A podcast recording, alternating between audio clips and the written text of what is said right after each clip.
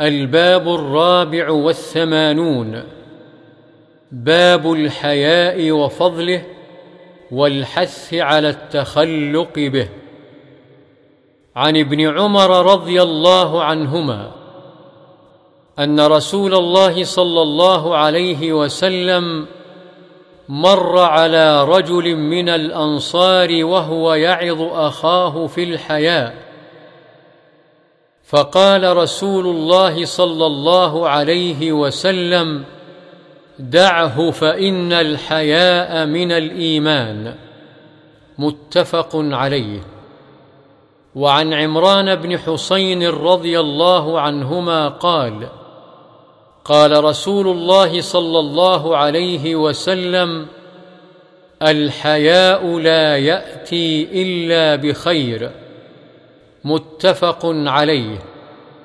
وفي رواية لمسلم الحياء خير كله أو قال الحياء كله خير. وعن أبي هريرة رضي الله عنه أن رسول الله صلى الله عليه وسلم قال الإيمان بضع وسبعون أو بضع وستون شعبة فأفضلها قول لا إله إلا الله وأدناها إماطة الأذى عن الطريق والحياء شعبة من الإيمان متفق عليه. البضع بكسر الباء. ويجوز فتحها وهو من الثلاثة إلى العشرة. الشعبة القطعة والخصلة والإماطة الإزالة والأذى ما يؤذي كحجر وشوك وطين ورماد وقدر ونحو ذلك.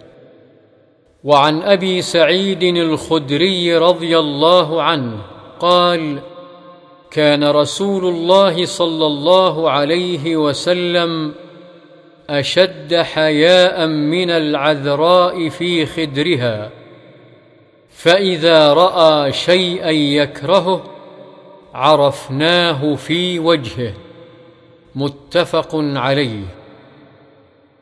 قال العلماء حقيقة الحياء خلق يبعث على ترك القبيح ويمنع من التقصير في حق ذي الحق. وروينا عن أبي القاسم الجنيد رحمه الله قال الحياء رؤية الآلاء أي النعم. ورؤية التقصير فيتولد بينهما حالة تسمى حياء.